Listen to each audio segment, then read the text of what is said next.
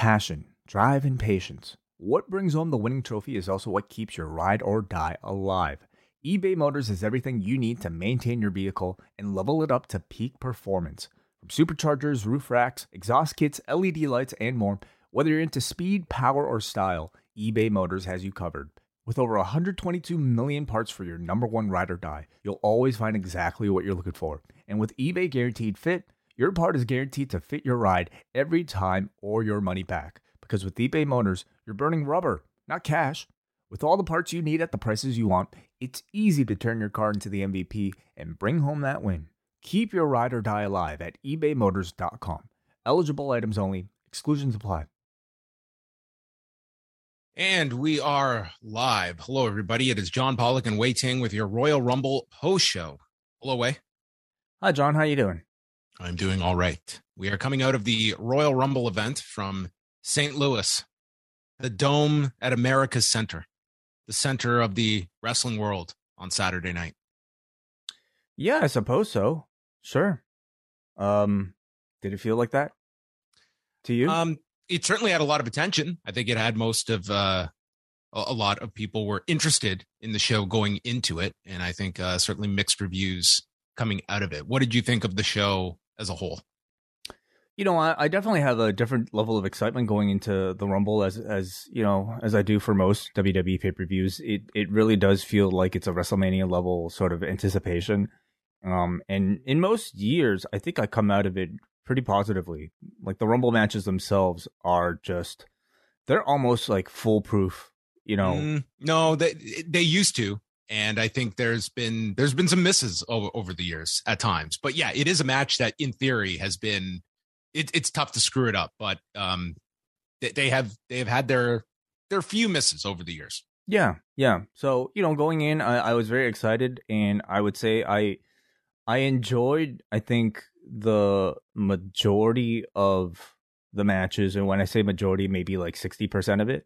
Um, some some of it was certainly lacking. I think you can definitely complain about some of the finishes, but I think they really needed to deliver on the men's rumble that closed the show and I don't think they did that at all. Yeah, we will we will get to that. I have my own uh, kind of conclusions from that that that men's match, but uh, there, there's a lot to talk about uh, coming out of that. But we'll we'll go in order here, and then we will open it up to uh, feedback and your phone calls if you want to get in and chat. Of course, we are live after all of the premium live events for our double double ice cap and espresso members. Uh, but the kickoff show Wai was uh, very little. No match was added onto the kickoff. You had the panel there, and it was largely just a, a couple of promos here and there. Uh, they mentioned the fact that Johnny Knoxville was on Jimmy Kimmel Live. Like there was eh, the kickoff was completely skippable. Yeah, and I don't mind it at all. At all. Um, you know, this was a show that that was going to run a little bit later anyway. And um, one of the great things that I think you know typically makes the Rumble something I look forward to, and I think usually a, a positive on the, in the calendar is the fact that there's not much fat on the show. They don't try to fill the show out with meaningless matches. It's usually usually just a few title matches, and then your two rumbles that take up an hour each. So the fact that they didn't even decide to include anything on the kickoff, I'm not complaining. Yeah, this was still a four hour show from when the main show began. So, I mean, you know, back in the days when they were doing like two hour kickoffs, before some of their big shows and then follow that with a four to four and a half hour show no thank you so whatever mm-hmm. if if you want to hear people talk for an hour uh, you got that here on the kickoff but the show proper begins with roman reigns and seth rollins for the wwe universal championship and roman comes out first followed by seth rollins in his shield attire full with shield music as he came out through the crowd in the stadium I thought this was awesome. You know, they they really did set the whole thing up nicely. I would say on SmackDown with Rollins bringing up the Shield turn and Roman evidently um, revealing to the audience that he was spooked. traumatized. Yeah. Yeah, spooked by it. You know, it wasn't necessarily I think a point in Roman's history that we realized or that they've revealed was was so traumatic to him prior to last night. But nonetheless, you know, before the match, they managed to get it in, and I thought it nicely set up this kind of bit of psychological warfare between the two.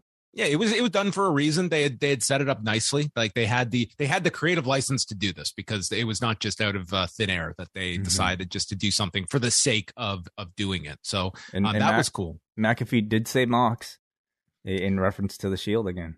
Yeah, it's it's actually wild that like that's a point that is like brought like Seth is doing like media stuff. It's like you said Mox. It's like we're so in this world of WWE where it's like these words that are just how could you how could you say his his name? That's so crazy. No, it's it, it's silly. It wouldn't it we it, we, it wouldn't be a talking point anywhere else except because we know this company is so um careful about um how much it recognizes outside of its own boundaries, especially you know with the with the rival competitor. Like the fact that they did edit out Rollins's um mention of Mox uh, in in his last promo in, on a West Coast feed, or at least on a replay, like kind of tells you everything you need to know. So I wonder if this McAfee mention will stay.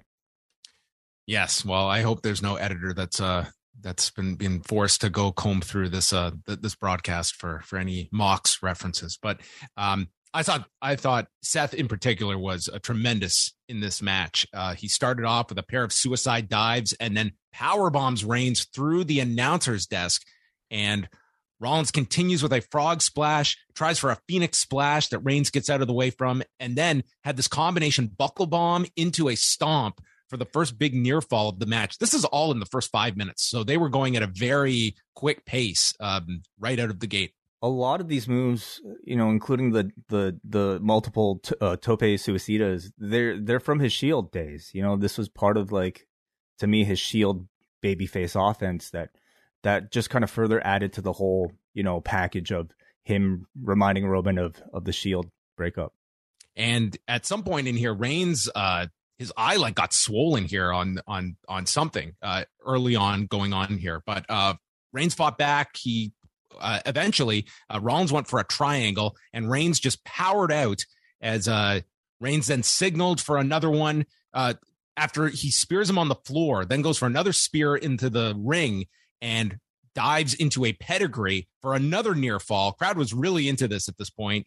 Uh, Reigns absorbs several Kawada uh, kicks and then comes off the ropes, lands the spear, and Rollins is laughing and extending his fist towards Reigns. So Reigns locks on the guillotine, and Rollins gets towards the rope, gets hold of the rope, and then Charles Robinson is counting one, two, three, four, and five, and the bell is called, and Seth Rollins wins by disqualification at 14 minutes and 25 seconds. So a crappy finish, but a really strong match. And I guess it was, well, we are going to probably prolong this and at least get a second match out of this. Though coming out of tonight, I think this is still a very weird pairing unless they are doing some wholesale change with Seth Rollins, who I don't think comes out of this as that much of a sympathetic baby face, even though there were elements of him kind of portraying the baby face in this match, a total departure from the night before, but that seems to be where things are going. Yeah, I would say over the the course of the last uh, you know three appearances that that appearances that these two have had, I mean they've they've each kind of taken um a babyface role. You know the the the week the SmackDown prior to this one, it really felt like it was Rollins and Owens in that in that match being positioned as complete baby faces throughout that show against the Usos to get that neutral advantage. Last night it was certainly uh, Rollins taking the more kind of aggressive approach, but I think that was just in hindsight more just a way to show that he is somebody who's been getting under Roman's skin and and and really to set up the story here. Um, so you know, coming out of this, I, I do see them keeping I mean, they're in great position to have Rollins be a full on babyface coming out of this. Um, but but we'll see where they go. I mean, they can change it. It could be the chamber, you know, where Roman might possibly defend this, not just against Rollins, but several other people. Um, DQs, of course, are, are usually highly disappointing, especially after like a match this good. But I didn't have a huge issue with it, John, because I think so much of this DQ was story driven the match was entirely story driven. I mean, it was a physically a fantastic match from the and, and really I think electric though. But from the be- beginning with the entrances, I think they did a great job here. You know, we the, the, they set it up the night prior that the Shield breakup was a traumatic event for Roman Reigns, and all throughout this match, you had this, you know, uh, this Seth Rollins, for better or worse, who kind of sees him as a Heath Ledger Joker type, using those tactics to get into Roman's head. And Roman, I think, doing a great job selling the psychological effects of. So Roman's you know, Batman. Yeah, I mean, okay. Uh, Batman who does a Superman punch. You know, um, I, who's, Paul, I, who's Paul Heyman now? Is he Gordon? Or not Gordon? Uh, Alfred. Alfred. Yeah, I guess he'd be Alfred. He'd be great Alfred. Yeah, and I guess the Usos are like two two different Robins. Um, I, I thought Roman's ability to like, you know, act completely irritated and confused and angry at times, I, I thought it was really good. Like you can tell that he was kind of going crazy, you know, trying to stop this guy who was who kept reminding him about, about all the terrible stuff that had happened. So I thought that I thought that was successful. I thought the match itself was successful. And yeah, like it's it's upsetting to see a DQ, but at least I felt like it in story it it made a lot of sense why Roman would be so enraged that he would actually get himself DQ'd this time. My biggest issue with all of this is the timing of this program that I think is a really good program that is not Roman's main program that's going on. It's like at best, like Seth is a total lame duck challenger now for this rematch that you're going to do. I don't think anyone is suspending their disbelief that Roman is losing this title before WrestleMania. You're probably going to come back to this, if not in Saudi Arabia, then at TV. And I mm-hmm. think that this is a feud that would have been like a great feud to do at a time when you have the leeway to to flesh it out and tell this story instead of being crammed into this pre Mania buildup where Lesnar is the focus and everyone knows that's the destination you know, un- unfortunately, uh, this often happens in the February event, March event, in between the WrestleMania and the Rumble. Like we know what directions we're heading into, and it, and it becomes quite difficult to try to build another viable contender in between when we all know what the main event is going to be. Um, so I, I think they can only really, honestly, like do do their best, you know, given given all this. And we also have to ask, like, was this always the plan? You know, of course, like Roman being out with COVID sh- probably shuffled a lot of things. Was Seth was Seth Rollins versus Roman Reigns always going to, going to be the, the, the this Rumble match? Were they supposed to go to this program at this time? There there have been, um, I, I guess, uh, suggestions or reports and, and reporting out there that Rollins was supposed to be the one to win that four way uh, you know, taking the title from Big E. So who knows what what had to be juggled to to try to get this program at at this time. Yeah, it was it, it was a good match. Um, I, I just think like a, a DQ, it's going to turn people off on like a big show, and but the the program will continue. I thought I thought it was though uh, a very good match to to start the show, and the audience was very much into it. Uh, up second was and then oh, and, then, and, and after the angle here, yes, with uh, Roman grabs the chair and pretty much does like the, the, shield breakup angle where it's Reigns nailing Rollins in the back with the chair and then beating the hell out of him. And pretty much every viewer passed out from the camera cuts here because this was a, a chair shot galore for WWE production. I mean, how else do you emphasize um, a man has lost it by by showing uh you vomit at home. Zooms. That's that's how you respond. You throw up from just the the shakiness of all of this. So that was it, and the crowd chanting "Roman sucks" and would not be the last of Roman Reigns on this show. Second was the 30 woman Royal Rumble, and we will just go through the uh, the entrances here. Were you surprised at all about the placement of the matchway? Um, no, not not not so much. Honestly, like you could have led with this, um, but but it going second, not so much. No, were you, John? No, no, not not that much. It was um I think based based on how everything was planned out, the men's match pretty much had to go last. Yeah, you're right. Yeah. I mean, they could have started with Brock versus um Lashley and then had the the men's rumble second. I'll say like I think this would have been a more satisfying rumble to end the show on. Yeah, but you wanted to you know you had to get Roman done with his match before the Brock match. Yeah, well. you're right. Yeah, you're right. So like th- mm-hmm. this kind of had to go in that sequential order. So Sasha Banks is out number one in this uh, Sailor Moon inspired outfit. This was the second time she has drawn number one in the Rumble. And number two was Melina, who comes out and was clearly moved by the reaction she received. She did the splits that got a big pop she was in tears yeah like in that moment um and and in her dot com interview too like she really couldn't contain it this is her first and and to me like that's what made this particular rumble i think so special was was a number of returns that you could tell meant a lot to the participants, you know. Um, and even though her she didn't last too long in this, I mean, they gave her the spotlight of having a singled out entrance, being number two, and and she seemed pretty happy about that. Yeah, I mean, this was largely based on a lot of names coming back from the past, many of which they announced ahead of time, where it was the pop for their entrance, and then you know, many of them, it was kind of just coming in, do your spot, get your pop, and then get out of there. That was mm-hmm. the case here with Melina because she just got drilled with a knee and was thrown out. And then Sasha did the splits. And I, I like the uh, Sasha here at the beginning. Yeah, definitely. Yeah, uh, you know, for most of the cameos, like most of the nostalgia acts, a few aside that they might out. have future plan was plans with. Yeah, it was it, get the entrance and then get out. Tamina was in third, followed by Kelly Kelly. Uh, Kelly Kelly did this tilt a whirl head scissors where she just like fell off Tamina as if Tamina was blocking it, but then Tamina still sold it. Like she, so she sent herself into the corner. I don't know what happened here. It was like two magnets and it was just like they, they repelled one another. So anyway, that was, that was rather wild. Um, I don't know where I'm hearing this feedback. Are you I hearing this? Muted it. Yeah. Okay. No. Yep. Kelly went for a head scissors on Sasha over the top, and then Banks just escaped and knocked Kelly out of the match. Aliyah was in fifth, and she was in there for quite a long time, as was Liv Morgan, who was the sixth entrant. And uh, she had gone after Sasha at, at the beginning here. And Liv Morgan was the first person to point to the WrestleMania sign, the cursed WrestleMania sign that ended up the pyro melted this sign, I believe, on two occasions on, on the show. It's it sounds like it it got it, it got uh, melted again when Brock's pyro went off at the end of the night. This was like wild. They had to bring the sign down at one point. Yeah, yeah. Um, you know, uh, in the middle of the Doudrop um, Becky match, they, I mean, everybody in the crowd was looking at something, and, and quickly the video surfaced of them lowering the lowering the sign, and it's smoking and catching on fire. So, um, thought Alexa Bliss was coming.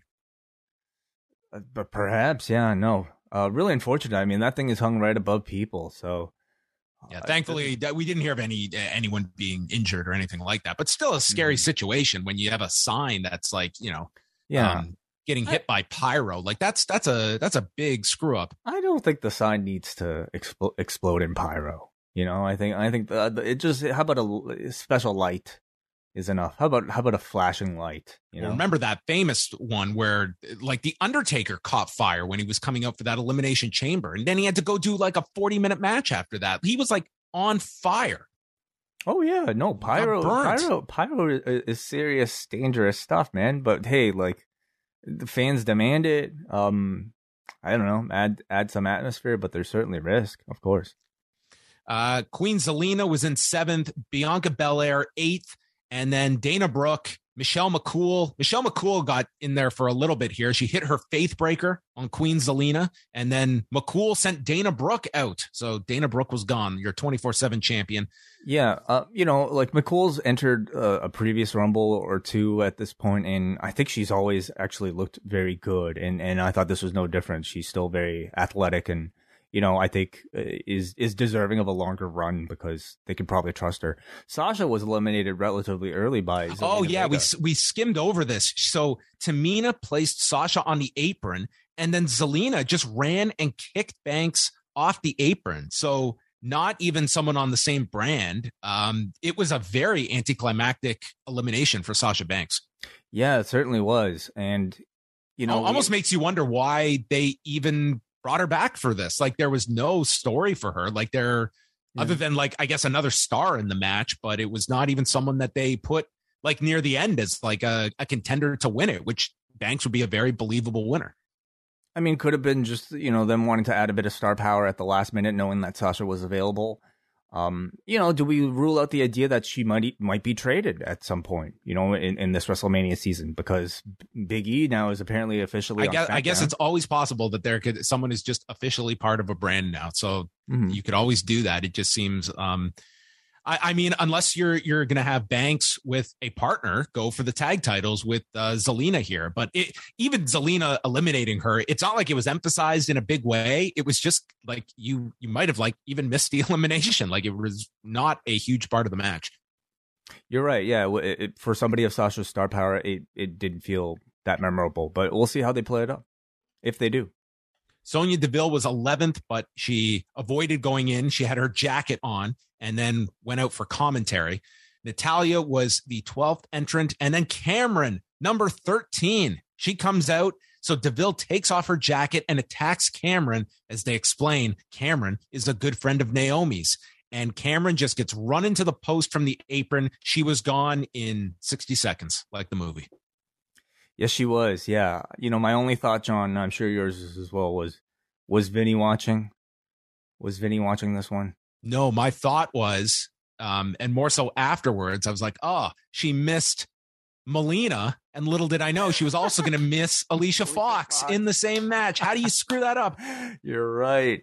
She could have been in there with her her her dream match opponents. Everybody was in. You're absolutely right, and she was right in between. Yeah. Um. Listen. Cameron, when at least you know uh, the the rumors were that she was in town, I think hardly a name that I think evokes that much uh, excitement amongst. Uh, I I wonder how much of the audience even remembers her. To be quite honest, but number one, I think I love that music. You know, if anything, just to be able to hear that like Brodus Clay music again, I I thought kind of made the entrance worthwhile. And I really loved their use of her to heat up this Sonya Naomi feud as somebody who they recognize, or at least the audience would recognize, would have a prior relationship with Naomi. Yeah, I I almost thought it was like a, a consistent problem in both rumbles that I, I, felt like you you didn't maximize some of these like moments involving people that you're never going to really have opportunities, or at least like they're like doing something more with Cameron and Naomi before you did the Sonya stuff. The same with like Liv Morgan and and, uh, and Sarah Rogan, uh, Sarah Rogan, Sarah, Sarah Logan, Logan uh, yeah. late, later well, in the match. What do you mean? Well. Like you mean like in the Rumble match itself or on TV? I mean in the in the actual Rumble match, it was like you know Sarah and Liv like they had a they looked at each other and then boom, Sarah's like throwing out. It but was, I mean that was sort of the the heat of it all, wasn't it? You know the fact that they didn't get to team up together before the Bellas quickly eliminated them both. And in this case, I, I think it was them wanting to get Cameron out of the ring before Naomi came in, you know, just to kind of get get angry so that she would have a reason to to go after Sonya. I just think like you could have accomplished both. Like you have Naomi and Cameron have this cool reunion in the ring, and then Sonya ruins it for for everybody afterwards. But whatever. It was um so Cameron is dumped out. Naomi is next, and she checks on Cameron and then goes after Deville. And Naomi eliminates Deville with a head kick and knocks her off of the apron. But Deville would remain ringside. Uh, Carmella was 15th, followed by Rhea Ripley, who got like a big reaction. And I, I thought Ripley was handled pretty well here. She came in and was just steamrolling through people and ended up uh, getting the spot where she eliminated both uh, Zelina and Carmella, with the tag champions being dumped out by Ripley and the crowd chanting for her on top of that. Yeah, yeah, she she took out both tag champions. Charlotte Flair was 17th, so she comes out. She eliminates Aliyah, who had been there uh, for quite a while at this point. She had been the longest one in the ring so far. Then Naomi is sent over, and she stops the elimination with her hands. But there is Sonya, who yanks her out by the arms and Naomi is eliminated. That was a great elimination. Great. I mean, of course, because Naomi at this point is much like Kofi Kingston, known for the spectacular uh, saves, and they they teased that we were going to see something incredible here with Naomi doing some sort of weird handstand thing, and out from out of nowhere, I guess Sonya must have been hiding behind the boards or something. She comes out and ruins it. I thought it was a little great like heat building moment that. I think continues this feud. I mean, clearly, you know, despite the the clean finish that we had on Friday, um, I, I think it, it does something to reinvigorate it. Yeah, and you had fans probably all disappointed saying, "Oh, we want to see Naomi's cool spot." Oh, oh, what are we thinking? We've got Kofi. Kofi's going to give us that awesome spot later in the mm-hmm. night. So don't yeah. worry, we'll we'll be we'll great. be rewarded. 18th was Ivory. She comes out in her right to censor character, uh, cutting a promo about all the women in the ring are wayward, lost little girls and Ripley just lifts her up, places her on the apron, pats her on the head, and knocks her out. I've got to say this Ivory, Do you know how old Ivory is? She is 60. I, we all looked up how old she was This after is this. crazy. okay? She, looks is- incredible. She has not aged a day. She is 60 years old. You know, Tina Ferrari, uh, looking tremendous. I mean, even, even in, in the probably like, like, uh, in, in the late 90s when she debuted, I think, you know, she, like, she seems like somebody who's completely ageless. Uh, but, you know, like, it, it was a bit of a surprising choice. You know, when I think of Ivory, I don't necessarily think of Right to Censor. But yet, that was the gimmick that they came out with her dressed as. Give even giving her promo time. Um, I definitely felt a bit nostalgic hearing that right to censor music, if you want to call it that. That was kind of cool. And um, I mean, I suppose at this age, I don't know how much physicality she's capable of, but you know, as far as like playing the character and eh, doing a right to censor promo and giving us that entrance in the spot, I I actually thought this was a lot of fun. Brie Bella was 19th, got a pretty big reaction. She started a yes chant with the crowd.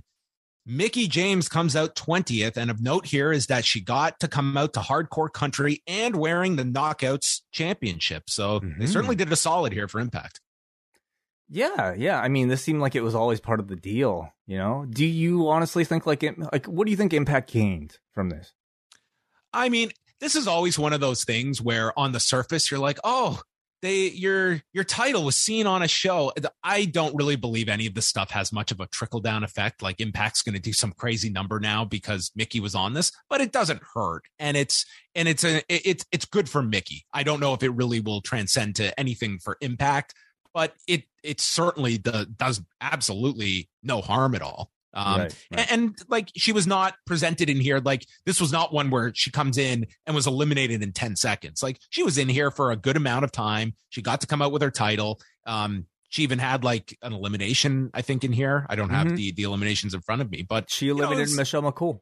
yeah it was like uh, they, they totally did not like bring her in to just be some afterthought it was like it was like a solid entry in the rumble True. Yeah, it was a bit surreal for me to hear hardcore country like in a D- Yeah. WWE environment. I, I I thought it was a really cool moment. she was one of the more over people in the whole match. Mhm. Yeah. So McCool and uh, Mickie paired off here, and that, that's when Mickie eliminated Michelle McCool. Alicia Fox was 21st. No, Mhm. uh, Noam Dar with him with her though. I've totally forgotten that that pairing. Oh my god, so much awfulness. Uh, rocking some new tattoos. Yeah, she's got like sleeves. sleeves. Yeah. Nikki Ash was 22nd, and Ripley is waiting on Nikki to enter when Nikki comes from behind to try to eliminate her, but it doesn't work. Nikki backs off and then rolls to the floor, avoiding Rhea. Summer Rae was 23rd. She goes after Natalya. I mean, you know, I don't know if Ivory stuck around because uh, we could have used a bit of her censorship here. Because Summer Rae comes out and she looks at Natalya in the ring, and the camera is right up to her, and you can hear her mouth, "Fuck you," as she charges the ring. So, um, what a day! What a return from Summer Rae. Well, there you go. Welcome, welcome back, Summer Rae. um, Nikki Bella was 24th. So hey, listen, this was this was a big moment. Nikki Bella returning, you know, like th- this was Yeah. somebody returning uh, after retirement, um, due to her her neck issues, um, and somebody. Let's give it up for all the the moms that that were able to like the, so a lot of the new moms that were able to like you know perform throughout this show. Um, there were everybody- a lot. Like there, I think there was a count of like nine moms in this It's match. That's incredible. And like it's just uh, you know the the shape that they were all in. It, I mean, I'm sure it was a huge moment for all of them and and their families and being able to wrestle in front of their kids. You know, however old that their kids might be, but still, like it's it, it's a tremendous achievement. And and I felt incredibly happy for Nikki and the Bellas to have their kids be able to see them. Yeah, we even got the Team Bella reunion with Alicia Fox. Did everyone remember that that pairing? dude i forgot about that like but it was nice that they like find these moments to like pay tribute to, to the history um yeah I, it, sure why not And then as soon as they all cheered, they knocked Alicia out, so she was Yeah. gone. Sarah Logan 25th and uh, Logan and Morgan they just uh, they looked at one another, but then it was cut off by the Bellas and Logan is thrown out instantly. So she was one of those just in and out. this Uh, this was a to me it was a really sweet moment actually like i i I think everybody knows how close the Riot Squad members were with each other and, and how legitimately heartbreaking it was, I think, when they each found out that. I mean, you know, when Ruby uh, was released, I'm sure it was disappointing, but I think the one that probably hit them hardest, the one that broke up the group, was Sarah Logan. To, so for them to actually craft this little moment of, of Liv Morgan and Sarah Logan kind of locking eyes, I, I, I, I thought it was quite emotional and and also great because this was the moment where the Bellas, you know, quickly after returning, turned heel on the crowd by quickly attacking them. So I thought it was really well designed. Uh, the Bellas then placed Liv on the apron and Brie kicked her out. So Liv was in this thing for about 37 minutes, uh, at least according to the uh, the broadcasters. Lita came out, really big reaction for Lita, and they uh, she had an exchange with Mickie, and then she eliminates Mickie, and the crowd seemed a little disappointed that Mickie w- was out here. She was certainly one of the more popular entries in the whole match. Uh, Flair and Lita then uh, paired off together. 27 was Mighty Molly, and she comes out, and Nikki Ash is still on the floor and blindsides her and sends Molly into the steps and then rolls her into the ring, tears off the cape, and dumps out Molly. I love this. I thought this was a this was this was one of the more creative things I thought on either Rumble was yeah. putting Molly Holly and Nikki Ash together. I loved it absolutely, and and it wasn't even something I put together the moment I saw Molly Holly out there. You know, it's like okay, like Molly Holly's returned as the superhero. I think two years ago she she returned to the Rumble, but I I didn't put two and two together that like we now had a a modern superhero in the company who just storms in here, plays the heel, and and takes care of the superhero of, of old. I I thought it was great, and of course Molly being an agent in the back, like um maybe this was you know a long time plan, but it, it was the perfect interaction for a heel Nikki Ash. Yeah, I wouldn't even like disregard the idea of like doing this on, on Raw some week. Great like, idea. Not? Yeah, like, if she can go, yeah. 28 is Ronda Rousey, and the place goes wild for her. She comes out, everyone stops in the ring and she enters and immediately super kicks Nikki Ash off the apron. Uh, Brie then uh, we we do the spot here where Brie runs and knocks into Nikki, and Nikki holds on, but then Brie just shoves out Nikki. So it's the the payback for several years ago where Nikki eliminated Brie. Oh, I didn't even recognize that. Yes. All right. Um, so Ronda, um, it certainly felt like she was still getting used to worked strikes. Like it seemed like she was being very careful at different points with like her punches and even some of her knees. Um, but nonetheless, it's it's kind of tough to be uh, you know, you're coming back here uh however many years later and it's in a battle royal setting. Uh, but the crowd was going nuts for her. And and not long removed from uh from giving birth herself. Yeah, she's another one, another mother here in the in the yeah. show. Shotzi was 29th and Shayna Baszler was 30th. So Shayna Baszler has largely just been uh, brought back to uh, brought back to life in WWE with the return of mm-hmm. Ronda Rousey. So they immediately brought up that connection and established those two together. Uh, Rousey had thrown out Brie in the corner. Then she eliminated Shotzi. Uh, Belair eliminated Natalya, but then Natalya ran back in and got eliminated a second time when Ronda threw her out. So I don't know what was going on there. I guess they're going to try and make some record that she was eliminated more than anyone in this match. People have been, I feel, eliminated more than twice. What about Mick Foley? Mick Foley would have three, but maybe, maybe the Guinness record for a no, number of times a woman has been eliminated in the Royal Rumble. Okay, sure. It, th- these books must be pretty big to have such specific records in there. They're like, yeah, sure. Will you promote this on TV for us? You can have whatever record you want. Lita teased the moonsault, uh, but was cut off, and Flair sent Lita out with the running boot. Ripley and Rousey then landed on the edge of the apron. Uh, Ripley shoved Rousey into the post, but was left for Flair to find an opening, sending Ripley out with a boot. So our final four are Charlotte, Belair, Rousey, and Baszler. And Belair countered the Kirifuda clutch into a KOD attempt, but Flair comes and sends both over the top rope. So Flair and Rousey are your last two, and they did not they did not do anything extended here. Flair ran with a boot, was caught and thrown over the top, and Ronda Rousey is your winner in 59 minutes and 41 seconds. Yeah, in both rumbles, the final two they didn't really make a big deal of, not nor the final four. Um, and and maybe that was you know in because of, of time, perhaps, or maybe just because you know why why delay what's what's inevitable anyway. The moment I think Ronda Rousey entered this, I think most of us recognize who was going to win.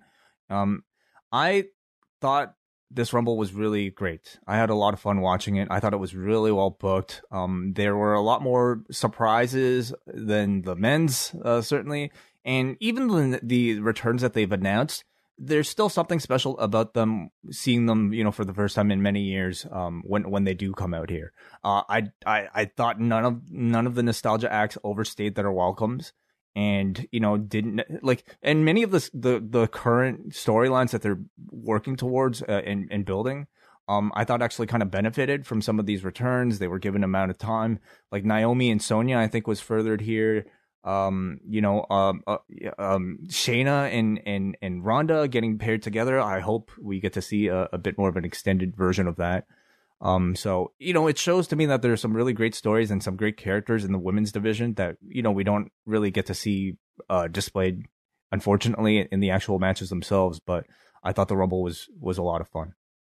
Yeah, I, I thought it was uh, like a, a, fun rumble. I w- I wouldn't go so far as to say I thought it was great, but I I thought it was like an enjoyable rumble. That was, I mean, they made the right call of you know utilizing a lot of names from the past and surprises. Um, but you do have like a lot of characters that have different stories that that are going on that you were able to kind of weave into this. And I, I guess when you look at it, they're they're also shorthanded a lot of their you know quote unquote stars that are on that are on the roster at, at the moment when you don't have Asuka at the moment you don't have Bayley. um, Alexa Bliss was not in this uh, in this match who's commands a lot of television time typically um, yeah I was only disappointed that like Sasha it just felt like was just um, kind of in the early part and it was like we didn't have a whole lot planned for the early part so we'll put Sasha there and it was she was just kind of um, divorced from the rest of this match but it was also probably a very late call when they figured she could even be in this match. Could be that, you know, uh, we, we don't know the complete extent of, of her injury. Um, so maybe they're being ex- extra cautious. I don't know. But I'm curious, uh, John, to see like who of the returns are going to be sticking around. You know, especially come Mania season. Um, who who can you see, John?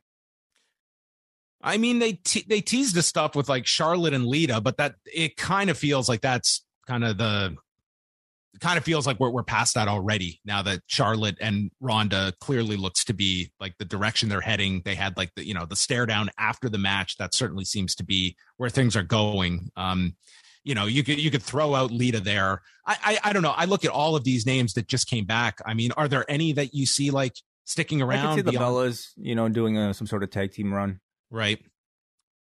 Yeah, that would that would have maybe be the only the only two I could see really um, doing something and maybe I, I would maybe love if they actually kept Sarah Logan at least you know for a little bit to team with Liv Morgan against the Bellas like just a bit of a program there for I think would would probably be something for for Liv Morgan if they do consider her a, a bit of a project you know um yeah, probably don't see many of the others returning. I mean, Ivory, Alicia Fox, I think those are more one night things. I love the idea of Molly Holly, Nikki Ash, you know, as a as a Raw match. I think that that would be a lot of fun, or at least a Raw segment.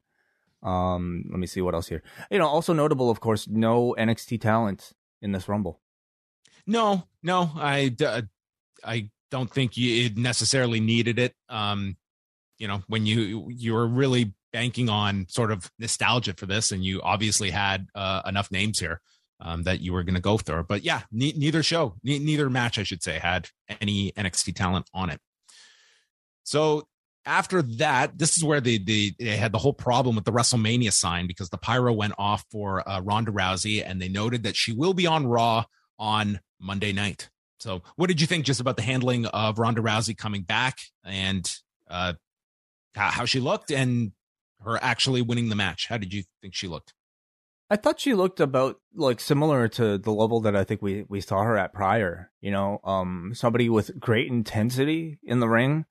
Um, I think you know managed to play the the the character of a of somebody who's like uh completely like a like a world beating type of monster really well in the ring. Uh, obviously, I think still has a lot of you know imperfections to her smoothness in in the ring. Um, that was the case the last time she was around too. But she she looked similar to me to, to how she looked before. And how about Charlotte as an opponent? Like certainly yeah. that's one where I don't think you're going to have to be fighting the crowd of like which way they're going to react. Which I think if you were going with Ronda and Becky, I think that would be a bit more interesting to see where the crowd goes after several weeks. I think with Ronda and Charlotte, you are going to have that that babyface heel dynamic that that they want. It's true, yeah, yeah. But I mean, you also have to ask, what is the bigger match? You know that you can headline one of these WrestleMania nights with. What is the bigger match that you know would be able to garner mainstream press if you're getting the both of them to do media? Um, is it Charlotte and Ronda, or is it Ronda Becky? And we also have Bianca Belair that's out there. You know, I, I mean, I, I certainly see um, a lot of expect outrage as expected that Bianca Belair did not win this Royal Rumble you know, she is somebody who I think the long term story from the moment she lost the title to, to Becky at SummerSlam seemed to be for her to get that match against Becky Lynch at WrestleMania.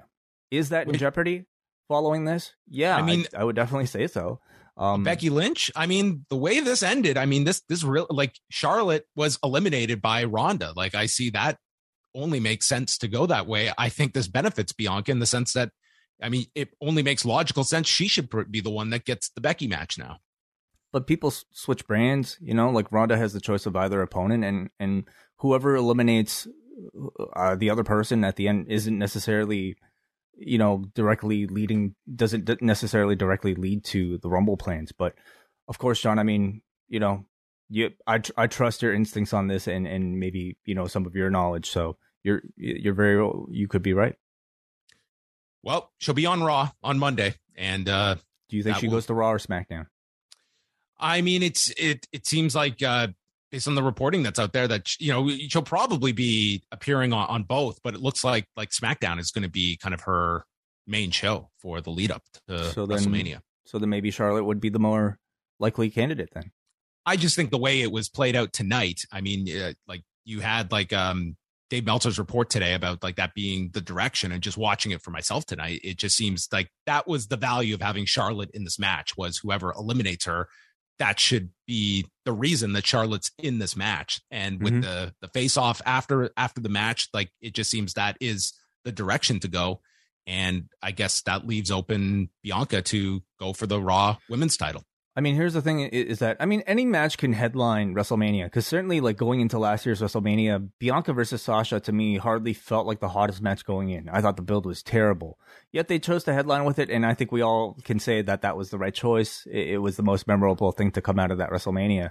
But I'm just looking on paper right now. You know, who, what, if you, if if one can either of those women's matches, either Becky versus Bianca or Charlotte versus Ronda, do either of them feel like they're they're worthy of headlining the show? Um, it, it all it also is you know the the fact is we didn't know Bianca and Sasha was going on last until what the the day before they announced mm. it on SmackDown.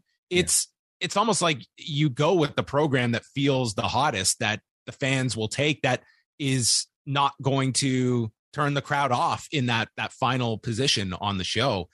I would hope that Ronda and Charlotte is a big enough match that come WrestleMania weekend, if they want to close the first night with that, that they can. If if your other option is like Reigns and Lesnar for night two. Yeah, I honestly, I I, I see the crowd turning on both Ronda and Charlotte. Um, and and for that reason, I I definitely feel like Bianca versus Becky would probably be the more like feel good, you know, closing moment of the show. I think you're already seeing a lot of resentment for Ronda Rousey, you know, as as like the the outsider coming in. And Charlotte, I think, is always going to have some detractors. So I, I think they'll have a bit of difficult. They could potentially have difficulty, you know, um, with with the babyface dynamics. There's um, also the argument way that yes, Ronda and Charlotte might be going into that. Like those are your bigger stars, but putting Bianca in that kind of a position, if you if if we're theorizing that she finally beats Becky, mm-hmm. uh, putting that on last. Like one thing, and this is very, much more glaring, I would say, in the men's match, is just the lack of stars on this roster that your audience sees as stars. And it's something that sometimes you, you have to take that and put that stock into into your own talent and put them in those positions where people see people as as stars. Like we had a men's rumble where I would say the first 40 minutes I don't think anyone was buying any of these people winning the Rumble, and it's all your everyday roster members. and that's yeah. not a good thing. Yep, absolutely. And this women's match was uh, held up by having the, the fact that we do not have enough spots here to, to even fill them with the women that we have and had to rely on surprises and entrances that were going to get people's interest. Like they had to be very creative with the women's match. Yeah. So, I mean, if that is indeed the two directions for, for the two women's titles, um, I, I would certainly hope that Bianca versus Becky would get the main spot. So following the women's rumble was Becky Lynch and Doudrop, and they went uh, just about 13 minutes here. Uh, Doudrop missed a cannonball on the floor and ended up going into the steps, holding on to her knee, which would play into the uh, the ending later. Uh, she broke free of a disarmer, so Lynch moved to the straight armbar, and Doudrop lifted and slammed her, allowing Jimmy Smith to say she rampaged out of it. So that was the closest we got to a uh, Ricardo Arona reference on on this show. Uh, Lynch got the knees up when Doudrop attempted the banzai drop, and then Lynch hit her own Molly go round for a two count, as it was called. And then Doudrop stops the manhandle slam and hits like her version of a Rikishi driver for a two count. And Doudrop climbs to the middle rope. Lynch chop blocks the bad knee and hits a manhandle slam off the second rope and pins her in 12 minutes, 58 seconds. I thought the match was okay, if not a little dull. And, you know, maybe some of it had to do with the lack of crowd reaction coming off of a Rumble match, and also, of course, due to the sign being on fire and everybody being distracted from it. They had a lot going against them here. It, it, was also, let's be honest, it was a cold challenger. I don't think anyone in mm-hmm. this this stadium believed Doudrop was winning this match. So, the, and and it went 13 minutes as well. You're also talking about a heel versus babyface match when the heel is the smaller woman going up against a babyface giant who really is not a babyface. Let's remember, everybody, Doudrop prior to this Becky Lynch challenge was a heel, and I would contend she probably still is a heel. So it's double heel, and it's you know small person going up against the bigger underdog. Um, and I don't think it was anywhere near the level of match nor build to convince the crowd that Doudrop had any chance of winning yeah, I, I agree with all that you said. They they had a lot going against them. I, I think it was it, it, was fine. Um, also could it could have been, could have been shorter. I think when you're following the Rumble, really tough to come back with like this 13 minute match, and you know your your signs on fire on top of it. Brock Lesnar, Bobby Lashley for oh, the, the WWE Championship. They announced the attendance. Oh, that's right. What uh what silly number did we get? The number was uh forty four thousand and three hundred 390. So yes, uh WrestleTix noting there were like 39,400 out. So I mean to be fair to WWE, this is only like an exaggeration of like 5,000 people. So I mean they're they're getting better at these. Did they say this was a record? Like did they did they just They like- said it was the most attended WWE show since the Rumble from 2 years ago. Okay. Which I think is accurate. I think that this, well, we don't know what the legit number is. It's it's probably maybe a little above like the thirty nine thousand figure. Um, and I have to compare that to uh, what's what SummerSlam did because SummerSlam would be the, the biggest at this point. This definitely did better than those either night of Mania last year. All right. So Brock and Bobby Lashley, uh, Heyman comes out and does the introduction for Lesnar and they just get into suplexes here at the beginning. Each is uh, delivering their own. Uh, Lesnar lifts him up for the F5, but it's stopped, and Lashley hits a spear, then a second spear, and Lesnar rolls to the floor in pain. Lashley goes for another on the floor, misses, crashes through the barricade, and then they go back into the ring. Lesnar gets control, and he's back to doing German suplexes and counting after each one. He goes for the F5. Lashley counters into the hurt lock, and Lesnar runs Lashley into the referee to break free. Lashley tries again for the submission, and this time Lesnar counters with an F5, swinging Lashley into the referee and knocking him out. So Roman Reigns appears to spear Lesnar, and then Reigns stares at Heyman and signals for the belt, and Heyman complies, handing the title to Roman Reigns, and Reigns nails Lesnar with the belt shot, and Lashley just climbs on top, capitalizing on the interference. And Lashley is the new WWE champion. 10 minutes, 14 seconds. Mm-hmm. Title change here. Yeah. You know, uh, before we kind of get into the shenanigans of of the angle, I, I thought like the match between the two was was very good to me. I thought Lashley and Brock really delivered on sort of like the promised, you know, kaiju monster battle between two people portrayed as equals in the build and in the lead up to this. Um, I thought the physicality was was fantastic, and I would really love to see an entire series of matches between these two. You know, with a proper. Proper they, they left this open that that, you could go to a rematch at, at some point. Like there is, mm-hmm. like uh, you know Lashley winning. I would I would actually be surprised if they didn't do uh, another match at some point. Yeah, once sort of like the dust of, of WrestleMania settles and they get through with this Roman Heyman program, and um, you know, of course, the big story is uh, Roman coming out and revealing that he and Paul, uh, it was a ruse this entire time.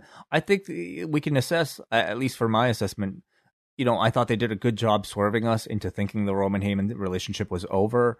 Um, I love how like Roman just kind of showed up. He has such poise now. Anytime he like comes out there, and with the slightest movement, he's able to, I think, say a whole lot. And in this case, it was simply him coming in, eyeing Paul, and then lifting his hand out to get the belt.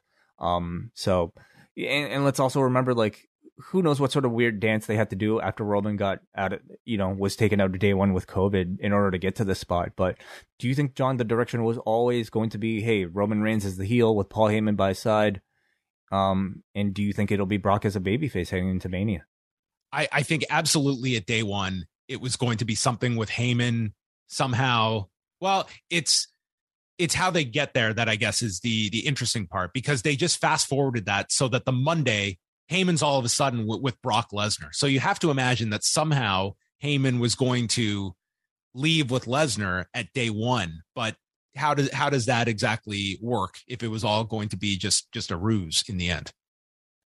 I don't know. I have no idea what sort of mental gymnastics or what sort of dancing around they did and um was, I think it worked out for the best. I think that like yeah. the way that it was swerved where Lesnar ends up with this title made this show a lot more interesting because you had the idea of probably Lesnar's title changing, but maybe not. And I, I think overall, I think it it enhanced where things were going. You were not going to get Lesnar and Lashley, and that was a great bet. I would say most people that was the most anticipated thing on this show going in today. Agreed, yeah. And was Lashley always supposed to get the belt off of this? And what is his WrestleMania direction? Yeah, at uh, at, at this point, I mean, it's it's interesting. Like, I think everyone knows it is like Lesnar and Reigns, but you actually have like a storyline reason of why Lesnar would at least be wanting to go for Bobby Lashley. And remember, mm-hmm. you have Saudi Arabia. Like, what are you going to do with Lesnar on this Saudi Arabia show? That has to be something of importance. That's actually why I thought that you maybe save Lesnar losing the title here and then he gets his shot at the chamber, but they went this way tonight. Mm-hmm. Yeah. Um. I mean, I, I don't know if they would go to a Lashley Brock rematch so soon, especially when, with Brock. You know, I think has a pretty clear direction with Roman Reigns right now. Mm-hmm. Mm, and having um, to likely beat Lesnar again. I don't think you would want to do yeah. that as well. Yeah. Or come up with some. That was the only thing. It was like on their own, I was I can stomach either of these title finishes, but but on both of them, uh, I think that can wear thin for some people on like a major show like this. But this was mm-hmm. more so you are how much you're invested in the story that I think you will be forgiving of how they got there with with the finish. That I think on its own can be a turnoff at times to people. What What do you think happens to Seth Rollins coming out of all of this? Um, I think with Rollins, um, well, I th- I think in the immediate is like you're obviously con- con- continuing this this Reigns thing, um, and then probably he's going to spiral off into a, a different thing after they finish this Reigns program. Yeah, like does he stay on SmackDown? You know, like is he is he going to be in the SmackDown Chamber match? Um, or does he go back to Raw? You know, he's also got a thing going on with Kevin Owens. I mean, these sort of like you know uh, team up rivalries tend to end up in in some sort of matchup. I mean, the timing would make sense if they wanted to do Seth versus KO. But what is the direction of Seth Rollins coming out? You know, do they change course with him, do they make him a baby face, or was that the plan this whole time? I'm not sure. It's it's it, it's it's a lot more unpredictable than than usual. Um, how did you feel about like Lashley here? Because I mean, this this was not about Bobby Lashley winning the title. That almost felt like a bit of an afterthought here to Reigns and Lesnar. It was more so Lesnar lost the title as opposed to Lashley winning it in this like underhanded fashion. But mm-hmm. um Let's, yeah, I, I don't think that that should surprise anybody because Brock Lesnar throughout this entire thing, like he is he has been sort of like the Vince's most protected monster, his Vince's favorite monster. You know, and Bobby Lashley wasn't even supposed to be in this title match. So who knows if he was even supposed to end up with the belt here. So yeah, unfortunately he does feel like an afterthought. But I think he's a very worthy champion who I think can possibly headline a WrestleMania match or at least, you know, be in a title match at WrestleMania. Um, possibly against Big E. You know, is is there enough interest in that? Um, you know, Seth Rollins. Are you ask? Are you asking Lashley? for uh, interest in Big E on the fan base or interest uh, in, in the match in the Lashley company? Versus, I mean, Lashley versus Big E. If if that's I don't know. I, I, watched anymore. that Royal Rumble, and I certainly did not see Big E as somebody that is is poised for a main event at WrestleMania. It certainly did not feel like that. No, you're right. Tonight did not look. And you just moved him to another brand away mm-hmm. from Lashley. Mm-hmm. So yeah, it was not a good day for the New Day. Uh, Edge and Beth Phoenix against the Miz and Maryse. Uh, Maryse was trying to avoid Beth. Um, Edge, Edge and Beth, their entrance was pretty fantastic. I love it. Yeah, yeah, it, looked really good in a, in a stadium. So yeah. their kids were there in the front row. I know, awesome. That was really awesome cool. So Edge would uh, like run the ropes, and Maryse is like grabbing his hair. They got the heat on Miz for or the the heat on Edge for a while until he hit an Impaler DDT, and then it was Beth that gets the tag, and she would constantly go after Maryse. Miz stands up to Beth, and Beth just lifts up Miz and puts him into the corner and starts attacking him. There was quite a lot of like intergender intergender spots in this match, many more than you would typically see in a really just from Beth. Setting. Really, just from Beth against the Miz. Yeah, yeah, but yeah. but a fair amount of it in in this.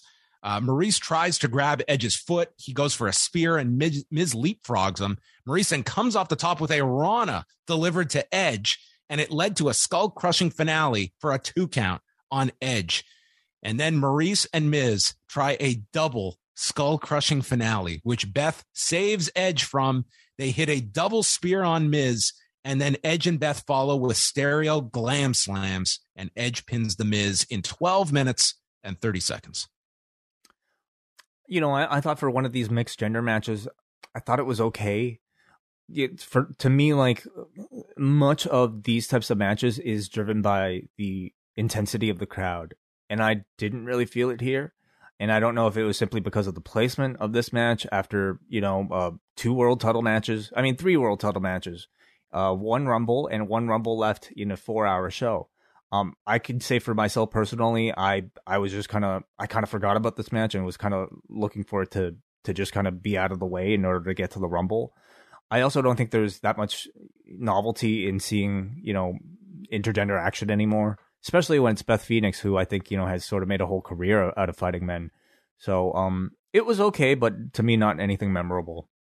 Yeah, I I thought it was fun for what it was. It wasn't some like classic or anything like that. It was I, I thought I thought it was fine. I thought they they, they, they certainly put a lot of thought into some of the uh, the intergender spots and coming up with like the tandem stuff with Edge and Beth Phoenix. So it, it, was what it was. I enjoyed this a lot more than I did the Edge Miz singles match earlier this month. Uh, promo for Elimination Chamber, which is coming up in three weeks. There was a special feature on Captain Florent Groberg, who was a Medal of Honor recipient, and he was in the front row and received a standing ovation. And to close the show, it is the 30 man Royal Rumble with Michael Cole and Pat McAfee calling this. The Raw team called the women's match. And Pat McAfee was screaming at the top of his lungs as Michael Cole cautioned him about how long this match is and to pace himself. So AJ Styles and Shinsuke Nakamura start this Royal Rumble. A far, a far journey since Wrestle Kingdom 10. A lot has happened since. Yeah anyway for both men's careers. So Styles uh, avoids the Kinshasa and responds with a sliding forearm. Uh, Austin Theory is out third. Robert Roode is fourth. And Roode and Styles have this face off, and I couldn't believe that there was a brief TNA chant. This might have been the first time since that Rosie O'Donnell Donald Trump uh, segment on on Raw years ago that there was a TNA chant at a at a WWE event you know, somebody out there remembers Fortune. Um, somebody is nostalgic for for that time. I I was surprised too that I was surprised that they even crafted this spot. That like you know some agent out there was like, Roode and AJ, we got to we got to do a shout out to TNA. Yeah, well, and then Styles said nope and threw him out, and there goes Roode. Yeah. Ridge Holland was fifth, Montez Ford sixth, Damian Priest seven. Was Damian going to come to the Royal Rumble? Sami Zayn was, was, It was actually Priest, John. Uh, we didn't get Damian yet. Yes, yeah, Damian. Maybe, uh, maybe that'll be tomorrow. Uh, Zayn was eighth, and Zayn just didn't go after anyone. So Ford then just attacked him. So we're just piling up names at this point. Johnny Knoxville is ninth, and he comes out with members of the Jackass crew, and he immediately takes down Zayn. And then he gets into this exchange with Styles, who just lights this dude up with strikes. Ford hits Knoxville with From the Heavens, where he pretty much landed on his knees. And I bet Ford just took all of this on his own knees to protect this guy. Holland then just places Knoxville on the apron, and Zayn eliminates him with the Helluva kick. And then Styles comes from behind and dumps out Zayn. So that was our our Johnny Knoxville in, involvement, which, to be quite honest, was pretty inoffensive. It was quick. It, it was inoffensive, and I, and I thought it was, to be honest, John, it was the first entertaining spot of the. Dude, there was nothing. Match. There was nothing yeah. for me to recap before Johnny Knoxville showed up. Like this no. was for forty minutes of this, like I would say, like thirty-five of this fifty-minute match. It was like nothing. guys were just coming in, and it was just the most basic battle mm-hmm. royal stuff like not even interesting combinations there mm-hmm. were no surprises which mm-hmm. that's another crutch is that i think people are so tuned now for surprises that just people on the roster it's like a letdown for people but you've also got like stars that are not over to your audience and that's like no one's holding their breath here about any of these people that have entered that are going to be of consequence for the final minutes of this match. Angelo Dawkins was 10th, and then Omos 11th. So I, I, don't think the 20 to 1 odds were going to be coming in once I saw him coming in at 11th. This man was not going 35 minutes here. So Omos tosses out Dawkins. He catches Ford, sends him out. Then he uh, focuses on AJ and he throws AJ's ribs into the post. Ricochet is 12th. Uh, he just gets pressed in the air. Then Chad Gable comes out. Gable rallies everyone against Omos, and they send Damian Priest out first and Omos just gets the best of Damian Priest and tosses him out like he is nothing. Dude, Damian Priest felt like any any advancement you made felt like it was just completely squandered here. He felt oh. like nothing. Well, I mean, he tossed out Priest. He didn't toss out Damian. So maybe Damian will get his. Dude, that. I do think like that's probably where Omos is going here with Damian Priest. Could be, yeah, yeah. I mean, you know, like it's a giant. It's the Rumble. You know, it's it's sort of a match type design for the giant. So I think they always have that excuse. Um, I don't think it hurts Damian Priest. Well, I mean, we were left here with uh these names. Dominic was out 14th. Uh, Dominic just joins everyone. They're all ganging up to take out Omos. And finally, with all of them trying to lift him over, Styles delivers a flying forearm. And somehow, I don't know if the, how the logistics of this work, but this flying forearm was enough to send the man over the top rope and to the floor. Momentum. Momentum. Yeah. Happy Corbin was out 15th. Dolph Ziggler in his 15th Royal Rumble behind Kane for total matches. And then Corbin just hits the deep six and sends out Dominic. How many weeks and promos of Rey and Dominic did we have to sit through? And they didn't even have an interaction in this match. They weren't even there together. Mm, you're very right, John. Yeah. Um, it's almost as if whole, every single week they dedicated time to what these two were going to do if they were in the ring together, I, and it never happened. Well, I will say, John, I I've totally forgotten about that entire build until you just mentioned it now, and I'm assuming whoever put this rumble together probably did as well because it was insignificant. I mean, they they really are. I think just two people that they use to remind people that hey, there's a match happening, and uh, you might even see a dad, you know, uh, take a son over the top rope, and uh, by the time the match came about, it's it was an afterthought. Uh, so after uh, beating him on TV, Styles eliminated Austin Theory, so that was it for Austin. Sheamus was 17th, uh, but he arrives just as Ridge Holland is sent out. So Sheamus goes after AJ for retribution. Rick Boogs is 18th, and he got to do all his power spots here with Gable and eliminated him with a military press. To, to no reaction. It was. Like, um, I don't think that anybody gave a shit. I, I I'm wondering if half the crowd even recognized this guy anymore with his short hair. Um, he just looks so generic, and you know, I was kind of like, I kind of like the idea that last night that he was doing the Hulk up spot as if he was some 80s wrestler, but clearly this crowd um, didn't didn't give a shit about these 80s power power moves. Like it's he's he's just incredibly bland right now. At 19 madcap moss comes out and i was like my god this this has to be the most dull first two-thirds of a rumble. Mm-hmm. like it was just like yep. i have nothing of note to really share it was just it was yeah. people in a ring throwing strikes at one another and it, it climbing puts, into the corner with one one another. Yeah, it, I think it put a really poor microscope on this current undercard and how how not over so many of them are. Yeah, none of the characters are interesting. They're either terrible, like this Madcap Moss, Happy Corbin thing, or unidentifiable, like a Rick Boogs, um, or just you know people who or you don't take seriously that like you're not Oh, Ziggler's in the Rumble. Happy yeah. Corbin's in the Rumble. Chad Gable, Ricochet, Ricochet, Dawkins. Like, honestly, of all these names, like, I wouldn't even like AJ. I was like, yeah, guy's not winning this. Mm-hmm. No, this, this to me is is not an indictment about the talent, but the indictment of the poor job they've done throughout the rest of the year in in showcasing all these guys. They're they're they're just kind of jokes. 20th was Riddle. So he he got a good reaction coming out here. Corbin and Moss eliminated Boogs. So he's he's out. Uh, Drew McIntyre was 21st. So making his return here and kind of our first big star. I would say like outside of AJ, uh, this was like the first Riddle, big star. Riddle's a bit of a star. Yeah, I guess. W- were you were you thinking Riddle has a chance to win this Rumble? I mean, I didn't think many people had had a chance outside of one person. But Drew Drew was a contender, yeah. The so only Co- other one. Drew eliminates Corbin and Moss for the revenge, and then he kills these guys with steps uh, on the floor. Kevin Owens is 22nd, and McIntyre and Owens start fighting on the floor. Rey Mysterio is 23rd. Kofi Kingston is 24th. And this is where Kofi oh. gets shoved off the top by Owens. And then he is supposed to cling onto the barricade Unfortunately, his feet so clearly touch the floor and they just put their hands in the air. They show the replay. So even in slow motion, it's like, yeah, yeah, he's gone. He's gone. And that was it. He was out.